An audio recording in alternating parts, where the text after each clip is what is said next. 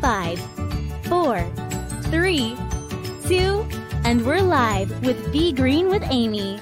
Greetings, everyone. Welcome to Be Green with Amy. I'm Amy. After adopting a whole food plant-based lifestyle, my hubby Rick and I lost over one hundred thirty pounds. Now I coach others on their plant-based journey. Just Tasc Voice.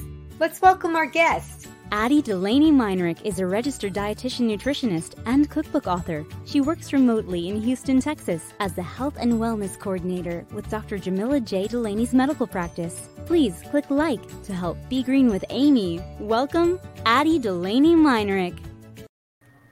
Greetings and welcome back, Addie. Hello. Hello, Amy. Hello, everyone. I'm so excited to be back on Be Green with Amy.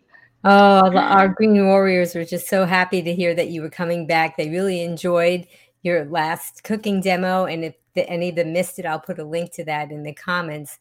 But today, Addie's going to show us how to make temp- a tempeh Reuben. Ooh, I'm excited about that. Yum. Because I don't know. I don't, well, it's, before twenty twelve is when I had a Reuben, so I'm, that's when I went plant-based, so I'm really excited to uh, to try that. And Addie's also going to teach us about the benefits of soy and fermented foods. Now, yes. before, right, because, yeah, we have a lot, lot to talk about and a lot to unpack. So before we start the recipe demo, let's begin with our true or false game. All right, perfect. It's time for True or False on Be Green with Amy Live. Answer true or false to Amy's questions in the comments below, and Amy will ask our guest for the expert answer. Okay, Green Warriors, type in true or false, and then Addie's going to let us know the answer. The first question is, true or false, all bacteria are bad. Mm. Okay. All right, and we're not going to wait for everybody. We'll just let Addie go ahead and tell us the answer. All right, perfect, perfect. Um, no, not all bacteria are bad, and we need um, the good guys to stick around. So when you get put on maybe some antibiotics, if it's necessary, um, it doesn't select for bad versus good. So you get a little bit of wiped out of both, which is not great, which is why we're going to talk today a little bit about why adding some fermented foods into your diet can be beneficial in that circumstance, um, as well as just a regular part of your nutritional practice. But no, we want good bacteria um, or our good microbiome within our gut. Those good guys, we want to make them big and strong because that helps with our immune function. seventy percent of our immune system is within our gut, as well as digestive health, inflammation throughout the body. So good bacteria help to keep you healthy in all areas of your body, not just your gut. That's an excellent answer. It's so exciting to hear things like that because for so many years, that's what we thought, that bacteria was all of them were bad. And there's just so much information coming out on a daily basis, new studies showing all the different benefits of these types of bacteria. So I'm really yeah. excited for you to talk more about it. Okay, our next question is true or false. Fermented foods are an important part of adding more diversity to our diet. Okay, Green Warriors, true or false? And they're going to type in their answers. And Addie, go ahead. True. So uh, fermented foods provide probiotics, which are the good bacteria that we're looking for to add to our gut. And when you choose from different types of fermented foods uh, from different sources, or you're making your own, you're selecting for different bacteria species, giving you more variety within your gut. Fiber from all the different plant sources also helps as a prebiotic to feed that good bacteria. So when you eat a nice variety of different plants throughout your day, you're exposing your good bacteria to a variety of food to help them grow and multiply and become strong and have a nice variety themselves. So the more variety, the better, and fermented foods help with that. Yeah, I think that that's so good to know. And we'll talk a little bit more about that too, because there's different types of fermented foods that we have to think about. And there are some people that may have some sodium concerns, but you can help us address that also. All right, we have another question, Green Warriors, and we're almost ready for our recipe demo. So true or false, soy reduces testosterone levels and causes feminization in men. True or false? Okay, Addie, what do you say? Big fat false. Everybody can benefit from soy. Um, phytoestrogen, which is the um, phytonutrient found within soy, is not the same as the hormonal estrogen that we produce.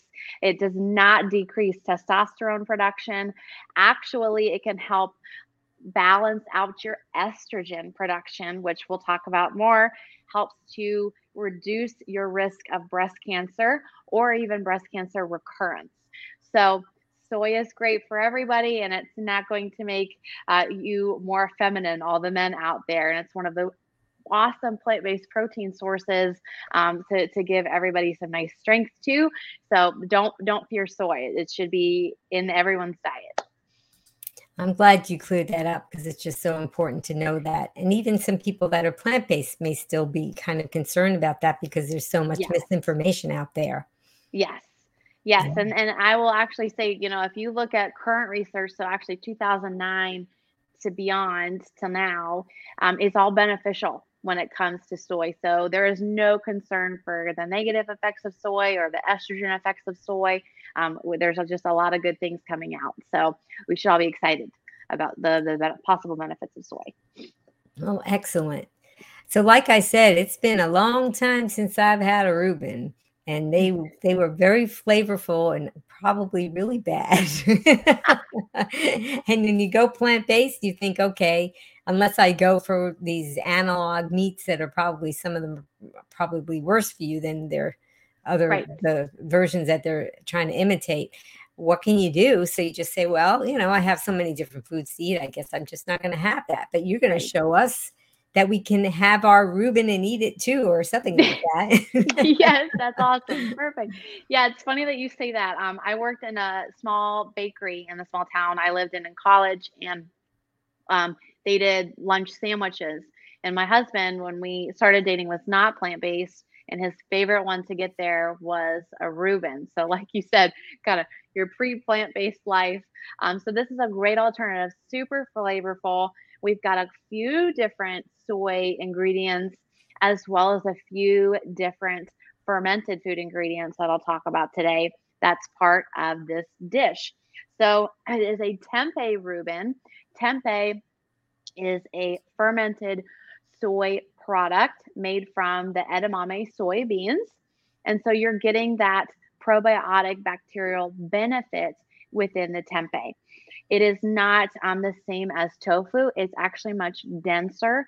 So you are getting more calories, more protein, and actually more fiber when choosing tempeh. Not that tofu is bad, just a little different there. So in, in one sense, you don't need as much because it is so jam-packed. It has a little bit of a different flavor and texture too, since it's a whole bean. So you, you get um, a little bit potentially of a nuttier flavor. And you don't necessarily have to cook it. You want to look at um, your packaging.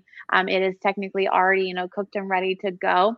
And you, on the other hand, don't want to cook it too high. So whenever you're cooking with fermented foods and adding them to your dishes, you want to think about the cooking temperature, because the higher we cook these foods at, actually kill off some of that good bacteria. So you want to keep things about two hundred fifteen degrees or less. So we're just lightly heating this up, really to make it more palatable, get the flavors to come out. Um, and this is a super quick and ready dish that the sauce for the Reuben actually, I, I kind of feel like is a Thousand Island-ish type of a dressing. So you can always put this in an airtight container and keep it in your fridge for up to a week. And use it even just on like a salad or a baked potato. It would be a really great option. But let's dive into our Reuben. So well, I love that. I just want to remind everybody that the recipes, there's going to be a link to the recipe in the show notes. And also the, there's the recipe book that you yes, made. With, yes. Yep, and you made that with your mom, Doctor Delaney, and your grandma, who they call the Diva. And this is a beautiful, yeah. a beautiful recipe book. It's got so many uh, color pictures of everything. And the recipe that you're going to do today is in that recipe yeah. book, in case anybody has the book already and hasn't ordered it yet, and they can follow along. And, yes. but I do, I didn't think about that. I could use that for, cause I haven't had uh, that type of dressing for a while. So yeah. Yeah. It gives a nice creamy dressing. It. It's, it's very, actually very, very good on just like a plain baked potato. It's a good option, as, as well as sauerkraut. I don't know if anybody has ever tried, but sauerkraut on a baked potato is a game changer. So like I said, we're going to use tempeh today with soy products. The only stipulation I say is try to get non G M O and organic. So as long as you do that, you're in the free and clear. You will notice when you go to the store, you can get just regular tempeh, or you can get marinated tempeh. The marinated tempeh, while it is going to have some natural or already seasoned up and ready to go for you, typically it's pretty high in sodium. Um, and so you just want to be careful with that. If you find one you like or sounds good to you, take a peek at what ingredients they used and go home and make it yourself without all the extra salt. And that way you can get the flavors you're looking for without the sodium. Just a quick little tip there. But I just got this regular organic tempeh at the grocery store. There are places you can order them online, but I just picked mine up there. And for your tempeh, you just want to cut it into slices. So I cut my um, slab like that, then I'm cutting it in half this way, and then into long, thin slices like this. This way you can easily add it to your sandwich, but you can also uh, scrape it out of your, your pan a little bit easier too. A little easier to work with. You can always cube this. Another great thing to do with tempeh is tempeh tacos. So if you um, want to crumble it, get some nice taco seasonings going on in there, that's always a really good option too. But anyway, so soy ingredient number one. That's all we have to do with our tempeh. Now we're going to go make our sauce. So we'll be using a silken tofu. Tofu is just coagulated soy milk. Very similar, almost exact same process as when people make cottage cheese. And then you put it into these blocks tofu. You can get it in a variety of different um, firmness. So uh, I'm using a silken. You can get firm or extra firm. It just has to do with the, the tautness of it. You know, if you wanted it to hold its shape more, definitely want to try firm or extra firm. Like if you were cubing it and things like that. For dressings and sauces or puddings, silken's a great option. So um, I just have this shelf stable option that I got, but you can use the refrigerated kind. And the beauty about this is we are going to do it all in a food processor. So you can do it in a food processor if you like a Ninja Bullet blender or, or Vitamix, that works as well. I'm going to put my silken in there. Then we're going to use a little bit of horseradish. Give a little kick. If you don't want it spicy or aren't a horseradish fan, you do not have to. That is one part you can skip. We're going to use a little bit of ketchup. I love my no sugar added Heinz, tried and true. Um, you can do, we're going to do about a fourth of a cup and a little, maybe a little extra there. And again, this is going to all be based off of your own taste and preference too. So start with the recipe, see where you get, taste it as you blend it up, and then you can always go back through and add more. We're going to need a little bit of lemon juice. Shabir said, I love cooking. Good. Yes. Everybody should learn to love cooking. And, and that doesn't have to mean that it is complicated. It also is a practice. So I've had that conversation twice the past couple of days with clients. Um, you know, if things don't work out the first time when you're cooking and you've never tried it before, or you're just getting back into the kitchen, you know, it is a practice. So just keep trying, keep practicing so you can hone in on those skills, and eventually it won't be as daunting. Because usually when folks say, I don't like to cook, they're not comfortable cooking. And we don't like to do what we're not comfortable with.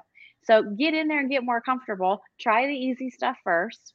And uh, I think you'll find that it's not so bad and it's the healthiest way to go. Um, but we're going to do three teaspoons-ish in here. This gives it a little bite of your lemon. And then we're going to do some sweet relish. So, uh, all righty. about a fourth of a cup.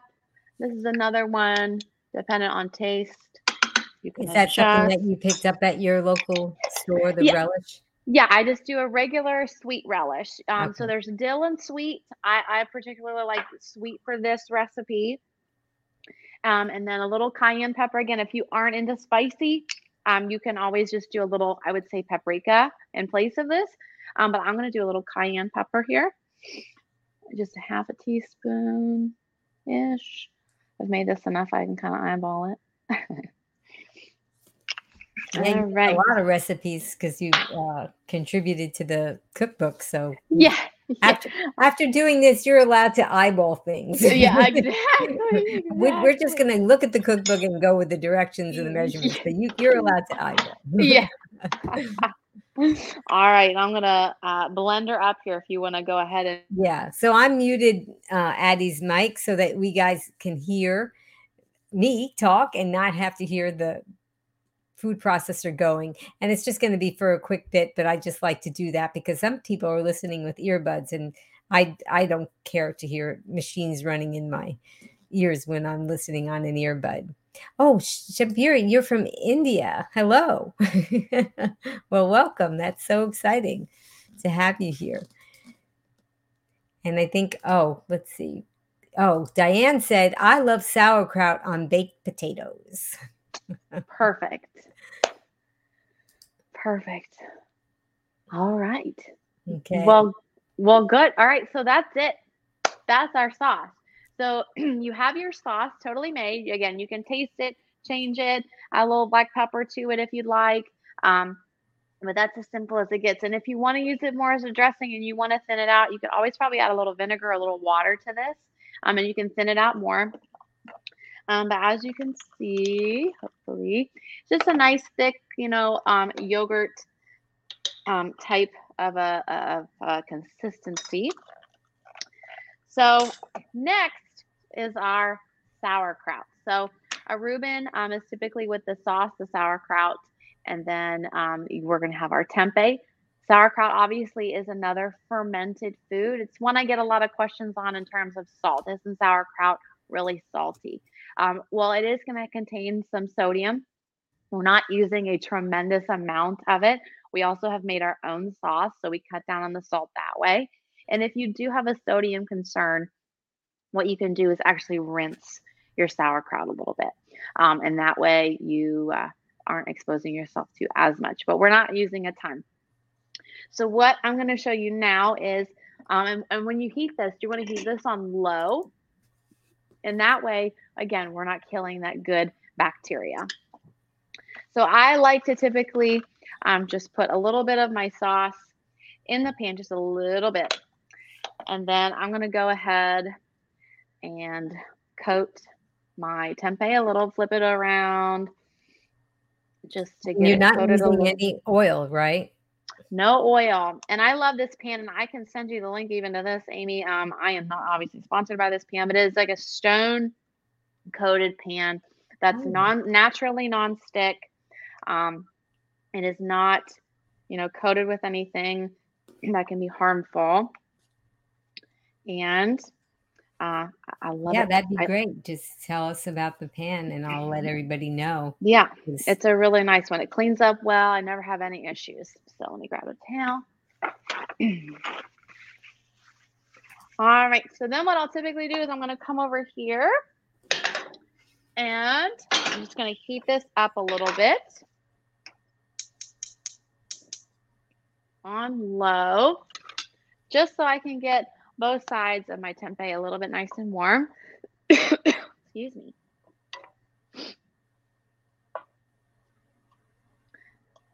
And want to keep my temperature low. Like I said, we don't want to burn it, and we don't want to kill off that nice good bacteria. I'm just kind of flipping it around.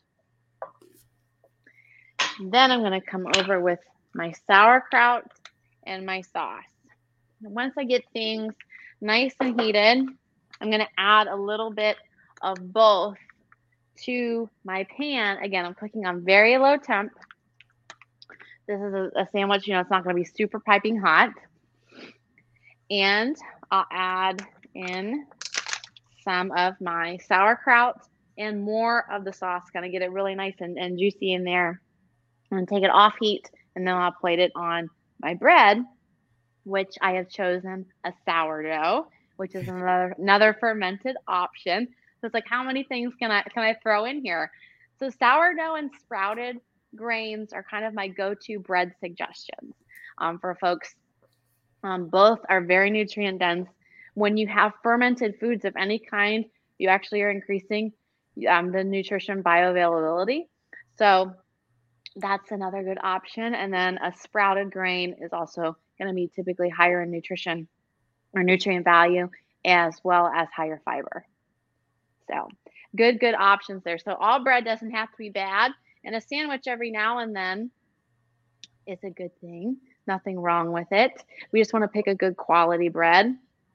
You can also, I've done this over greens. Oh, yeah, that's right. You could just you do it over greens. Any Anything, almost anything you can think of can just be put over absolutely. Greens.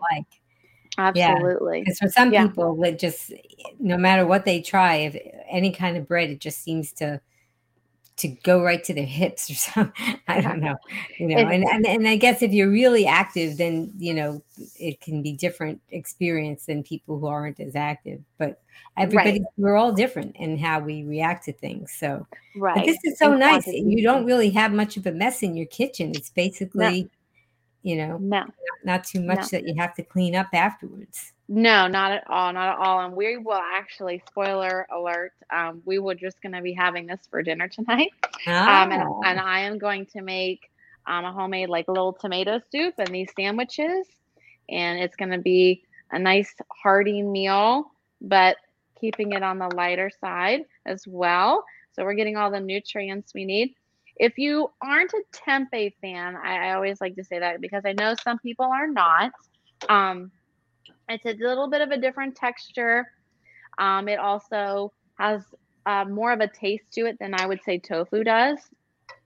You can always do this with tofu. What I love about this pan is I dry fry things in it. So I just slice up my tofu, put it in there, get it a little bit brown on all sides, and then you could just mix it in, again, just like I'm doing with the tempeh, with your sauce and with your sauerkraut, and you could have a, a tofu Reuben if tempeh is not your thing or you can't find it. Yeah. So Diane wanted to clarify. She said, what is the name of the bread? She she wanted to know, was it Ezekiel? Ezekiel sprouted. Um, our local grocery store actually has started to make their own sprouted bread, and it's basically the same thing as Ezekiel. They just have made their own. Um, but a sprouted grain is, is a good option. Okay, thank you. Yes, but Ezekiel, yeah, that's a go-to, and you can pretty much everybody can find Ezekiel. So, and they make good wraps and things like that too, and all the things. So I have a little bit of my sauerkraut in there.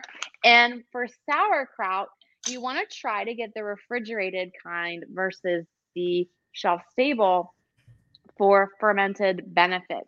Um, because when it is shelf stable, it's been pasteurized more so that it can be shelf stable and doesn't necessarily have as much of the probiotic benefit.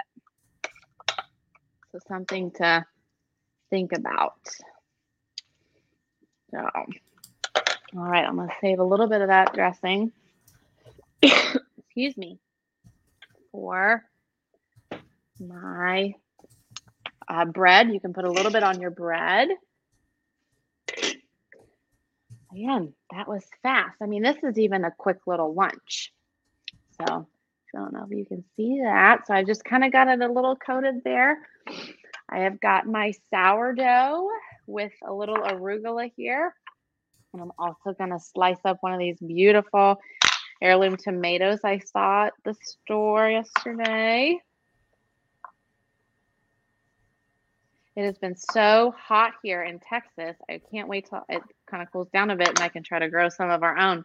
My mom in Florida, I mean, everything, you know, you guys have been getting awesome rain down there. Yeah. Has these beautiful tomatoes they're growing at the house. Ah, but it is just yeah. Your, your mom, Doctor Delaney, who we've had on the show a few times, ha- has a beautiful garden. I mean, she started off as a modest garden, and then year after year, she kept finding lots of fruit trees, I think, right? And and she yeah, talked about it trees. in her podcast.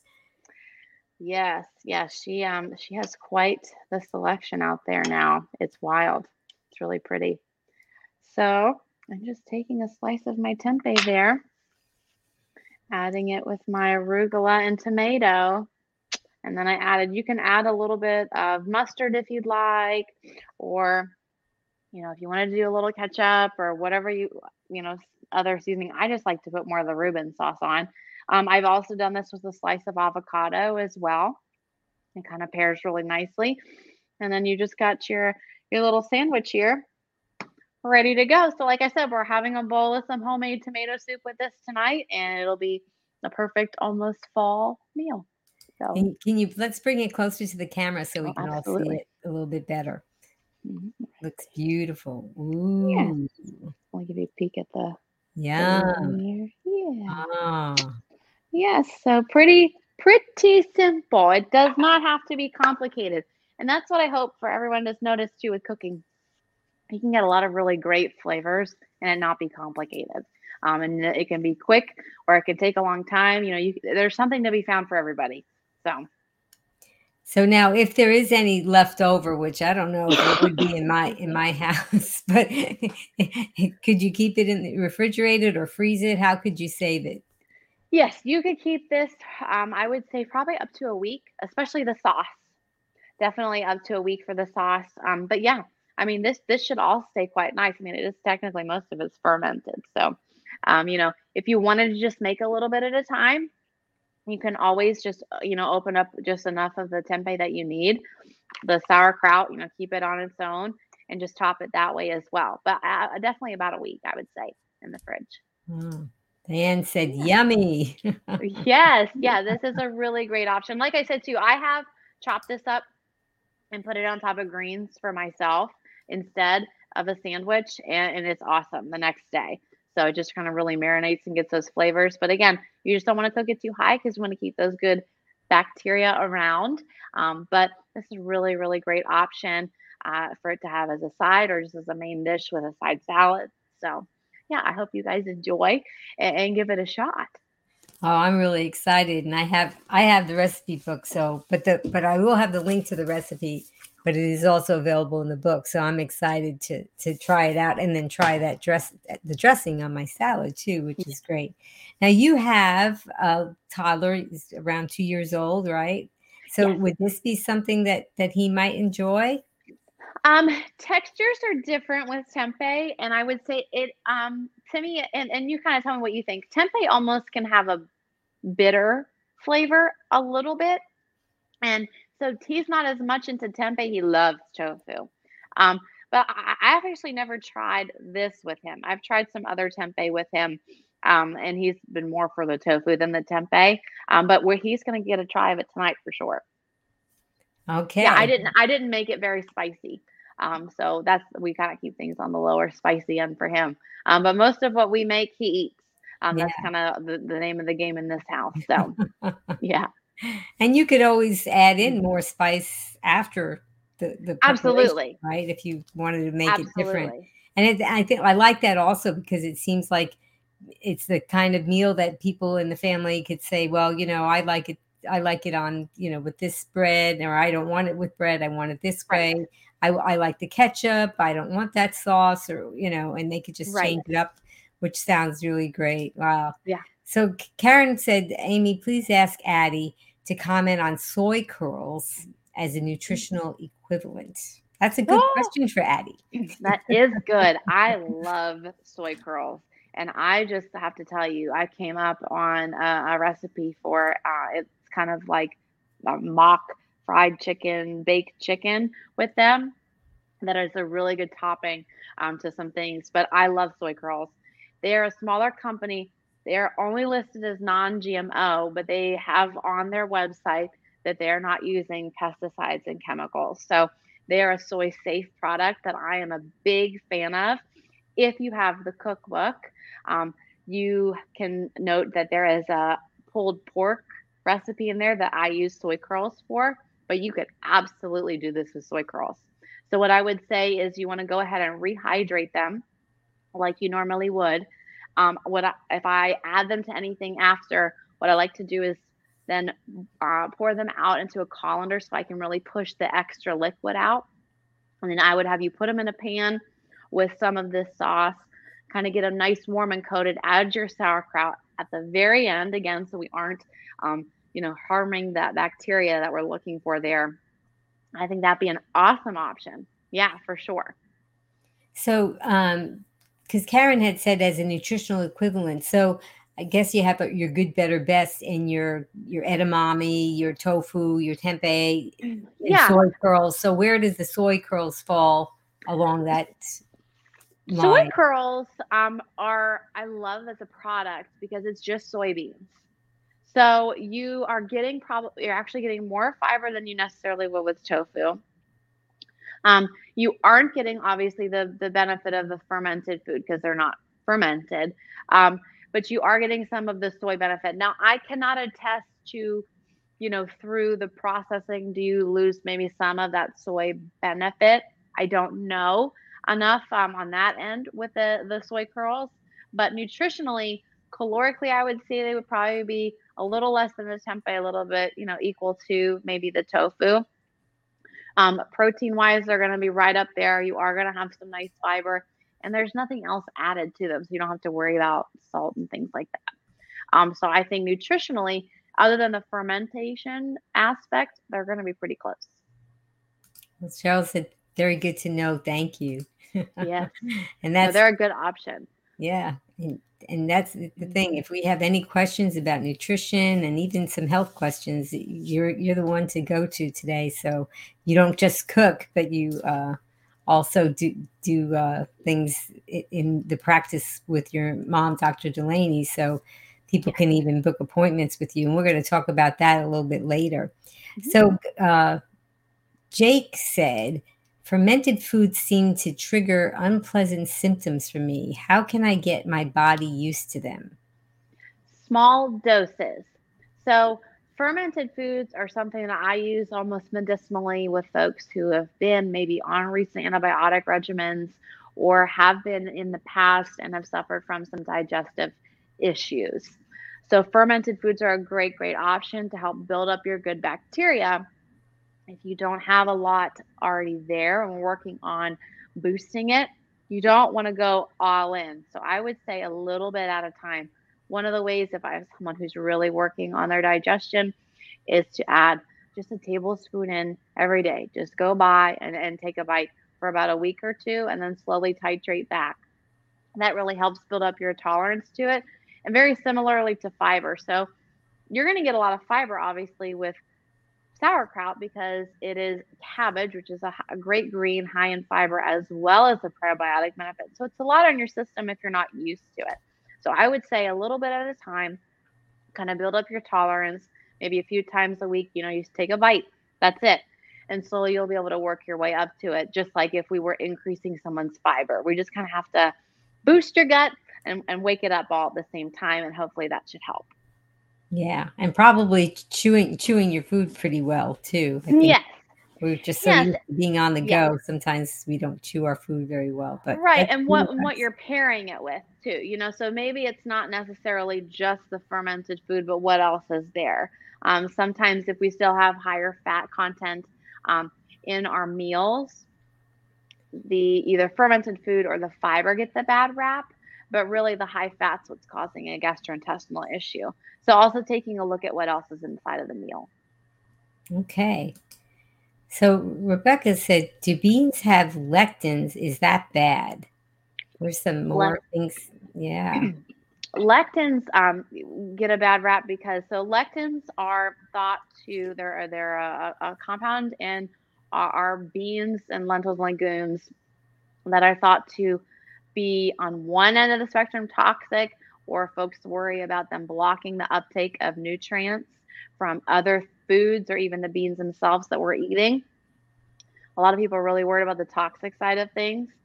Lectins, however, um, when we cook our beans, we decrease the, that lectin potency, and I don't know anybody who just takes some dry beans out and starts chewing on them. So I'm not quite sure where that got lost in translation in the media that, you know, beans are toxic, beans are bad, and lectins, and the fear there, um, or the fact that they're going to reduce greatly your nutritional um, intake. And so as long as you are soaking and cooking your beans, you're good to go. As long as, you, you know, the canned beans, they're going through a very similar process. Um, and so uh, all of those factors we just do naturally. So I'm never really concerned with lectins. Lectins have also been thought to actually be protective, um, especially towards things like colon cancer. So the lectins that we have left over has actually been shown to be positive. So I'm not worried about lectins. I'm not avoiding them in my foods. I am cooking my beans um, and, and keeping, you know, safe that way, so I don't get a toxic buildup. But again, you, you are supposed to, to be able to digest our beans um, and eat them safely. You want to cook them. Yep, I eat beans every day.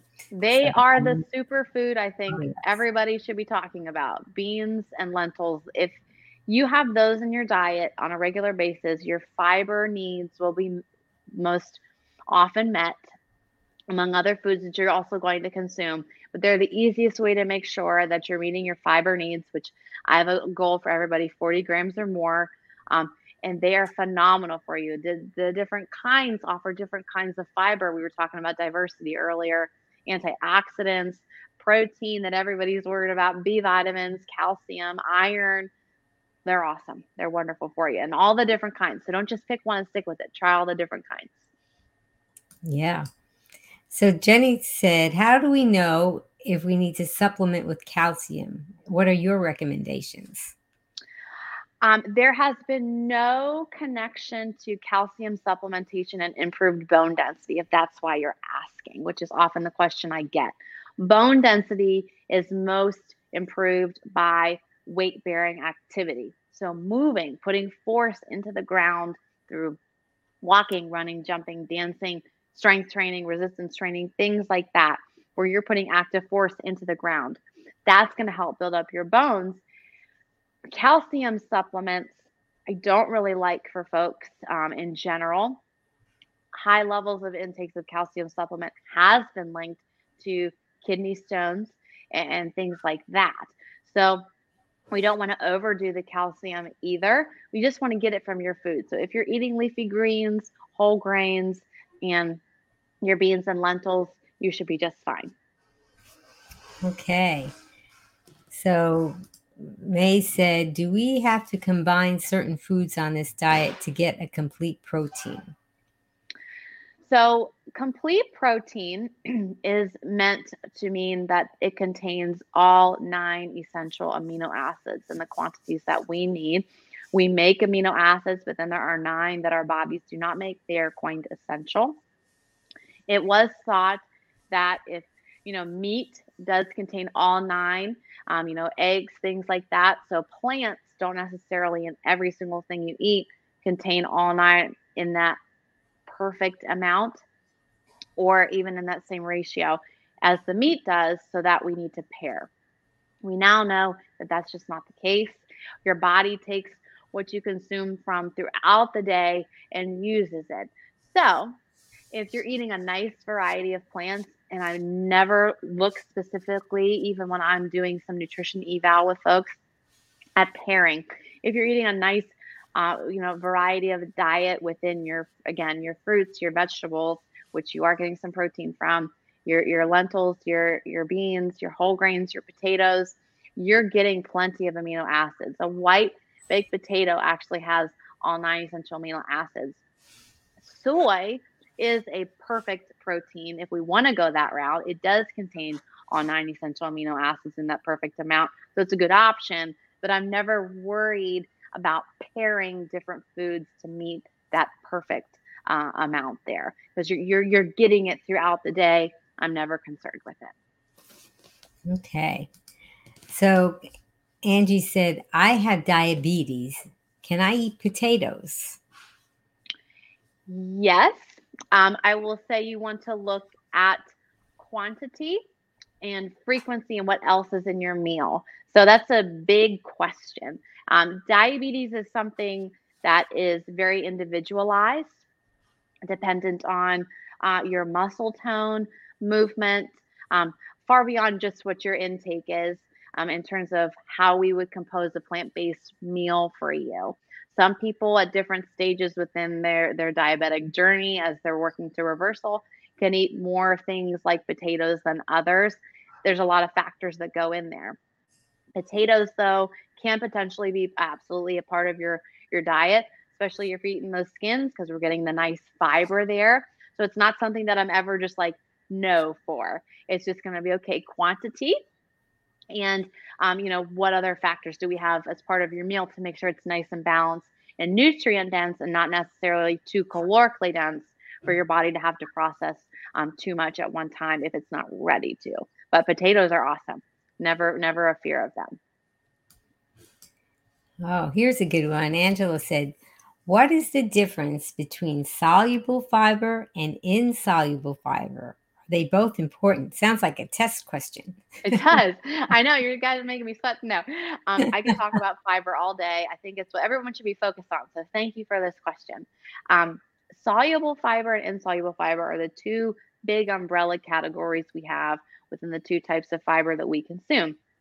Insoluble fiber um, is not, uh, it does not gel within our body.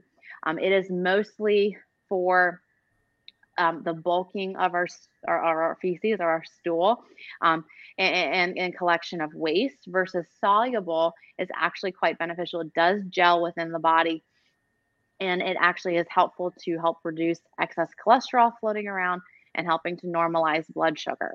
Both are obviously very essential.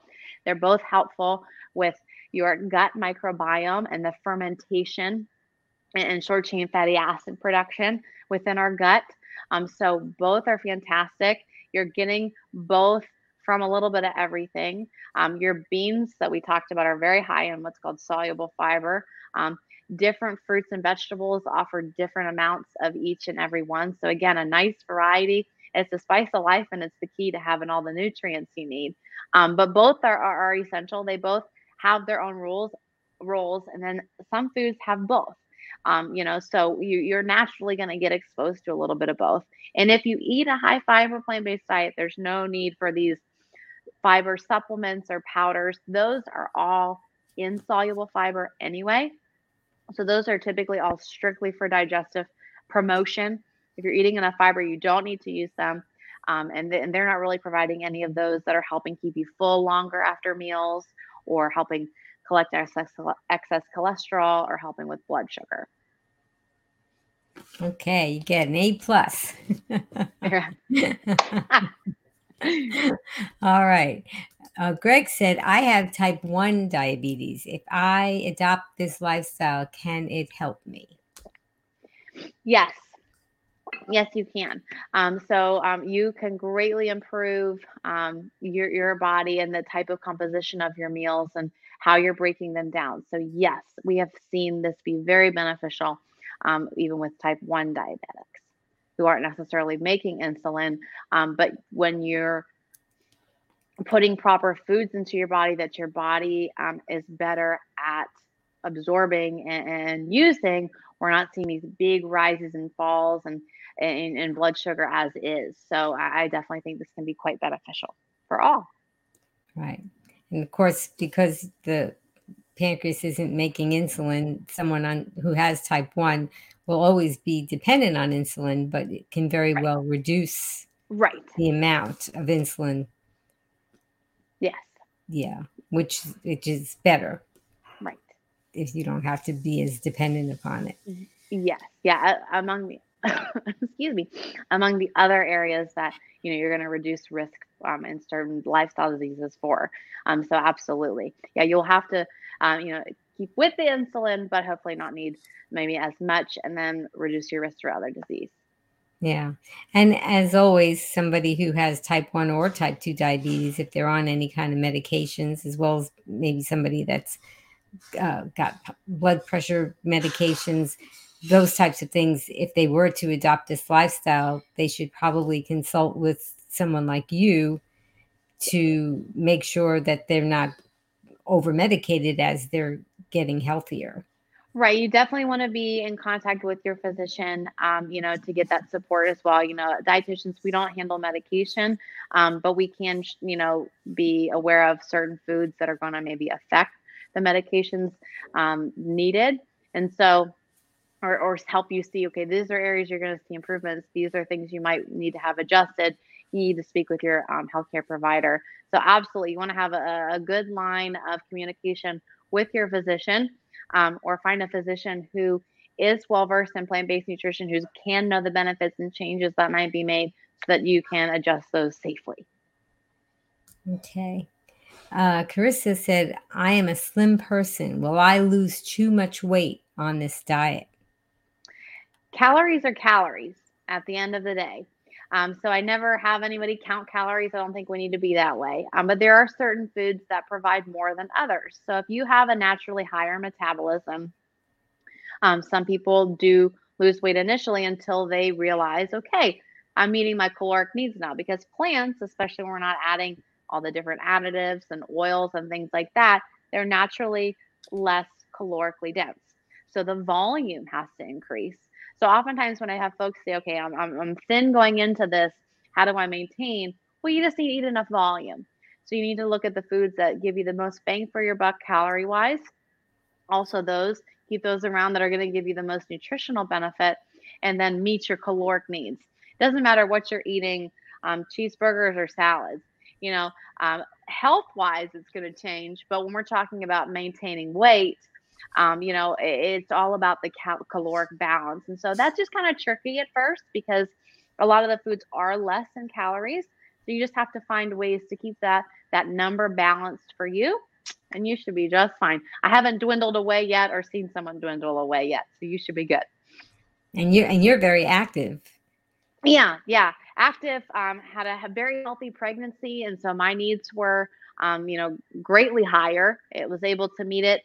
Um, normally, um, they're high-end athletes who eat this way, um, you know, uh, ultra runners who, you know, are burning, you know, over three thousand calories a day. So, I mean, absolutely, this can be met and exceedingly well um, with your health as well. So um, you'll be maintaining maybe the same weight, but at a much healthier weight, because we also know that we can have two people at the same weight with two very different health statuses.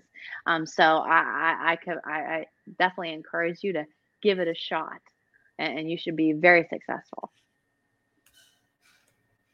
Okay. And let's see, I think we have another question. Okay. I don't know if this is something specific that you wanted to talk about, but Jennifer said, what blood tests do you have annually? She might be talking about if you're plant-based, because she's been on this, asked, I think she's okay. familiar with the lifestyle. Okay. Um, I, I mean, I would say your, your basic lipid panel is always good. Um, you know, so most oftentimes your, your, your P C P is going to do, you know, look at your cholesterol, your triglycerides, um, your, your liver enzyme functions, your glucose, your hemoglobin A one C. We like to also look at what's called a C R P, which is an inflammatory marker. Um, and so that's kind of the basics of the basics. Just to kind of take a peek at everything, a B twelve and a vitamin D level is always nice to look at as well. Um, but those are typically the basics to take a peek at. Okay, that's good to know. I'm, yeah. I'm glad that you talked about vitamin D, because, I mean, that's, I guess they call it vitamin D, but it's really a hormone, and it's not necessarily something that people think that, that might be, that they could potentially be low, but it, it right. seems like a lot of people are, most people probably are low, and there may be some that are even deficient. Maybe you can expand upon that. Right. Vitamin D is one of those that is helpful for um, bone density, but also immune health. Um, so, you know, everything that's come out, you know, with, with COVID and how we can boost our immune function, you know, vitamin D plays a big role in that. So it is a, a hormone. We do, we do make it, um, you know, with help from the sun. So if you get face, neck, and arm exposure fifteen minutes a day, you, you can help boost your, your body's ability to make vitamin D. As we age, um, we may not produce it as efficiently. So supplementation may be indicated. Also time of year, you know, when is the sun stronger? Um, obviously, if you live up north and you're covered up, you know, for half the year, you're, you're going to want to try to supplement that way. So a vitamin D three supplement isn't a bad thing to think about for everybody, um, whether you're plant-based or not. Um, so just something to take a peek at, even in lab work, to see where you fall. Okay. And maybe you want to expand upon that. Now, if you take a vitamin D supplement, should you also be concerned about the vitamin K? Um, not necessarily. And, and you should be getting plenty of vitamin K uh, and folate within your diet. So um, not necessarily, no. I, I, I don't have someone double up with the vitamin K if they're doing vitamin D now. Okay. Very good. And then, um, so maybe you could also talk about uh, food allergies, food sensitivities, intolerance or tolerances or other food reactions. So maybe you could talk about the differences and how do you find the, identify the offending food? And, and so, and that's what's hard, right? To find what that is, because we never really eat just one thing. Um, but intolerances um, are typically going to be, you know, digestive health related. Allergies are allergies. You know, so if you are having a histamine response after you consume something um, and you've eliminated other environmental factors, or, you know, the most common type where we see things like autoimmune reactions to different foods um, or like a celiac type of a situation. Um, intolerances, though, often have to do when we're having some kind of poor digestive health function. And so an elimination diet is what you go through where you truly cut back and simplify with, I do encourage help with a dietitian, a very limited diet, and then slowly add in one food at a time for a few couple of days at a time to see if you have a response. Um, and so that way you develop a safe food list as you continue to add in other types of foods. And then hopefully also add in things like probiotic foods and expand the fiber within your diet to help with your digestive health. Um, so you don't necessarily have to have those intolerances. Uh, you know, is that kind of what you're asking? Yeah, yeah, okay. Because I think that there's sometimes confusion where people think that they're allergic to something, and some and they don't know that there's a there is a difference, right? right? And then and that sometimes you could eat something and you might not get a reaction to maybe up to seventy-two hours later. And you right. may think that something that you just ate, that meal just before, was right. the offending food. Right. And a lot of times, you know, we have such a strong connection between our brain and our gut, you know, our, our brain-gut axis. So a lot of times too, um, digestive concerns can also be linked to times of stress, you know, affecting you as well, um, which is real. You know, that's not to say that it's not happening. It's not real, but it is something that I, I have dealt with with folks too, is, you know, flare-ups and these intolerance times related to times of stress. There is such a connection. Um, and looking at too, what's the inflammatory status of your gut?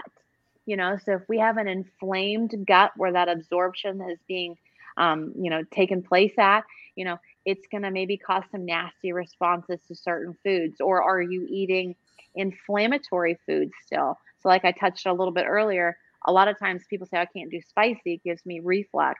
Well, are you still cooking with a lot of oil and fatty foods and things like that, when truly that's causing some inflammation and that reflux response? You're just getting hit with that spicy food, so we're thinking, oh, that's the culprit. So kind of taking, the gut is so complex, so really kind of have to take a big step back and picture out your lifestyle, environmental factors, stressors, as well as the food. Another big thing that I have seen huge responses with folks is the more organic that you can eat also plays a huge role in your digestive health. If we're consuming high levels of these pesticides, which unfortunately just laid in our food system anymore, um, it is actually negatively affecting, one, the nutritional value of your food, but also your the bioavailability of those nutrients, as well as your gut health. Um, you know, so it, it can actually be killing off some of that good bacteria if you're eating a high pesticide diet. So taking a look at that as well, for sure. Because sometimes folks, um, especially with foods like wheat and things like that, don't necessarily have as much of a negative response to organically grown compared to those with pesticides. Yes, I think that someone had told a story once where they that they had uh, gluten issues, or at least that's what they thought, and that they uh, went went to Europe, and there was uh, places where they could get delicious fresh baked bread, and they just couldn't resist, and they said, "Oh, I'm on vacation. What the heck?" Right. And they they probably overindulged and didn't get a reaction the way that if they would have done right. so in in the States. And I guess that's that's probably the difference between the bread that many people can get over in Europe. Right. Right. Yeah, exactly. Exactly. Where is it sourcing from? Um, but yeah, no, I've seen a huge difference with folks, and even my personal digestive health improved just taking a look at the organic side of things. Right.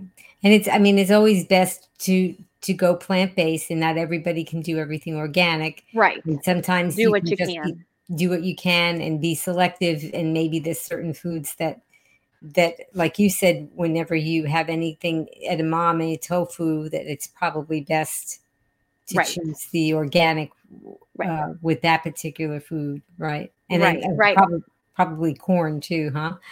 Right. Yeah, if you can. If you can. And there is a list, and it's it's renewed yearly and, and by the Environmental Working Group, your Clean fifteen or your Dirty Dozen. So uh, I, I encourage everyone, you know, to take a look at that, pop it on your refrigerator maybe. Your Clean fifteen being those foods that you really don't have to worry about too much being organic. Um, and then your Dirty Dozen, the ones that you really should try to focus on getting organic if you can. Okay, so Brandon said, how can someone get started on the plant-based diet? One meal at a time, or you can dive all in. It just depends on, excuse me, on who you are. Um, but I would say, you know, if you're totally new, YouTube channels and things like this are so awesome because you get to see some cooking demos, um, you know, read, you know, some of the great books that are out there. Um, kind of get versed in, okay, what is it? And then start one meal at a time. Um, you know, uh, the simplest thing, you know, is oat- oatmeal and, and fruit in the morning. You know, that's plant-based. You know, what are you already doing that is plant-based? Look at, make a list of all the plants that you already eat. Um, you know, there are awesome, you know, cookbooks out there, but, you know, you can always get hooked up uh, with a plant-based registered dietitian that can help you navigate that selection as well. Um, you know, and get it, get in a group out there. There's a lot of virtual as well as in-person plant-based groups out there that I think are great for folks getting started and wanting to do this. Um, but just start one meal at a time, and also take inventory of foods you eat that are plant-based. You know, most people have eaten a potato before. Most people have, you know, had, you know, maybe some chili or uh, a spaghetti night. Um, you know, things like that. So there are very simple ways to start the transition. Just taking one meal at the time, um, I think is a great thing, or even just one day. You know, a lot of people start with like a meatless Monday, um, but it it it's not going to be perfect. Um, and I think a lot of people get stressed out about that in the beginning. Like, oh, I, I can't do this. It's very overwhelming. Um, and, and I am that type of person. Uh, when I start something new, I'm like, okay, I have to nail it right out, out the bat. And so um, that often will hold me back, but don't let that hold you back. You know, there are going to be bumps along the way. Our, our food is not always going to be perfect. Life is not perfect. Um, so take that off the table and just get started. You know, I think breakfast is the easiest meal to nail down. Okay, I got some options here. Then maybe work your way to lunch. Maybe work your way a couple dinners in a week. Um, just start with baby steps. Excellent advice. Thank you for that. Let's see. Oh, Cheryl said, this has been wonderful. Thank you. Yes. Isn't Addie wonderful? I'm so glad oh, thank that, you. Uh, that, that you're here, Addie. And we just, I just really wanted to thank you for another incredible recipe demo and outstanding nutritional expertise. We are just so fortunate to have you, and, and you've answered so many great questions here. And I, I think a lot of people appreciated. And Shabir said, nice presentation. Ew, thank you. No, it's it's always a, a joy to be on here and, and get to answer the questions. I mean, this is what I love. Um, and you provide such a positive platform uh, to get the word out. So no, it, it is my honor to be here and get to chat with you all today. So tell my green warriors what you do and how they can find you and, and what, what you can do for them. Yes, absolutely. I am a Plant Strong registered dietitian, and I get to work with a fabulous physician um, who I'm also a little biased because she is my mom, um, Doctor Jamie Delaney. Our practice is physically based in Port Charlotte, Florida.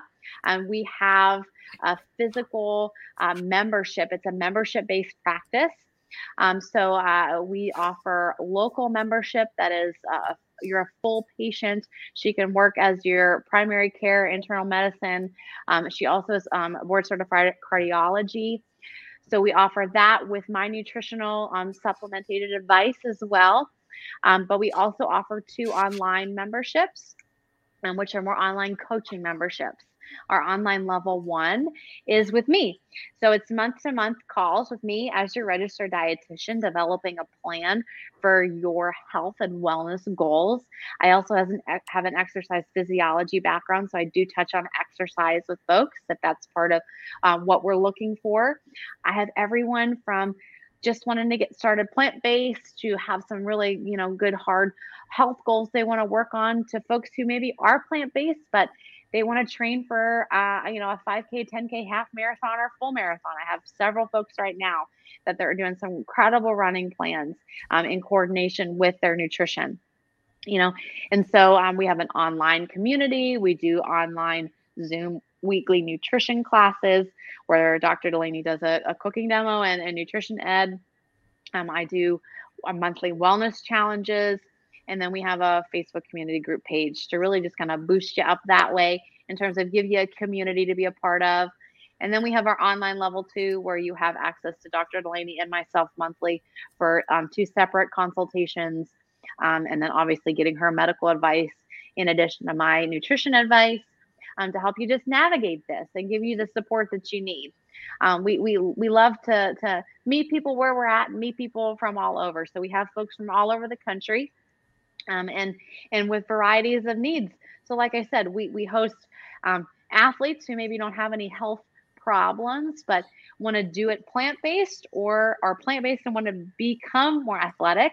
Um, we have folks who have concerns, um, true health concerns that we're working with um, to reverse and, and improve their overall health. Uh, I have a lot of families, you know, a lot of moms out there who are looking to you know, get healthy for, for themselves, but also set a great example for their kids. And, but how do you do that? Um, you know, when you're trying to raise a family, so I help you navigate that as well. Um, but we, we offer a lot, um, like I said, either in person or, or virtually uh, with Zoom and phone calls. Uh, but uh, we, we have, hope to help as many folks as we can be plant-based for themselves, their, their families, do what they love for as long as they want to do it, move more, be well. Um, and so that is how we can connect, and you can find all of that out at our physical website, which is D R delaney dot com. I know Amy's going to share that, um, but we would be so excited to talk with you. Email me, you know, anytime with kind of, you know, questions about the practice. I'm just Addie, my first name, A D D I E, at D R delaney dot com. Um, I can be reached there. You know, if you have any questions about the practice or, or wanting to work together, I'd be more than happy to do so. So, yes. And if you're out there just thinking about doing this, you know, plant-based thing, do it. You, you won't know if you don't try. Yeah, just do it. Exactly. And, of course, you have this wonderful cookbook that you guys yes. put out. That Our And baby. That recipe that you did today was, was from the cookbook, and we're going to give yes. links in the comments and the show notes as far as that goes. So just have yes. so much... so much expertise and knowledge, and you've and you've been helping so many people, and we really, really appreciate that. And Green Warriors, thank thanks for being with us today. Tell us what you're going to remember in the comments. Type it in. What's your takeaway, so people in the future who are watching the replay can know what you got from it and what they can expect. And please stay tuned for a special announcement. I did also want to thank Just Tasc from Just Tasc Voice, because she did the uh, promo and she did the introductions and all a lot of the social media things, and she's been really he- helpful with that. And Just Tasc Voice, tell us who's coming up next. If you're in need of better sleep, it may be time to consider your sleep hygiene. Double board-certified family medicine physician, Doctor Jeffrey Pierce, will discuss how your habits may be preventing you from getting the quality sleep you need. Join us on Wednesday, September seventh, three p.m. Eastern, noon Pacific, on Be Green with Amy Live. Well, thanks again, Addie. You've just been wonderful. And I really wanted to thank you guys, the Green Warriors, because you're here, and that's why Addie came back to see you and say hi and give this wonderful presentation. We're here to see you, and you're helping us by watching to get the word out about this awesome lifestyle, and you're going to help other people out there that you don't even know you're helping. So I want to invite you to join me with Addie and say my tagline, which is be strong, be well, and be green. And Addie's going to say the last word, which is green. Are you ready, Addie? So ready. Okay. Well, until I see all of you again, remember, be strong, be well, and be green. green. Bye, everyone. Bye, Addie. Bye. Thank you so much, Amy. Thank you, everyone. Bye. Now you can listen to Be Green with Amy expert interviews wherever you go. Listen while walking, meal prepping, or traveling. Find Be Green with Amy on Apple, Google, Alexa, Amazon, or virtually anywhere you find podcasts. Be strong, be well, and be green with Be Green with Amy.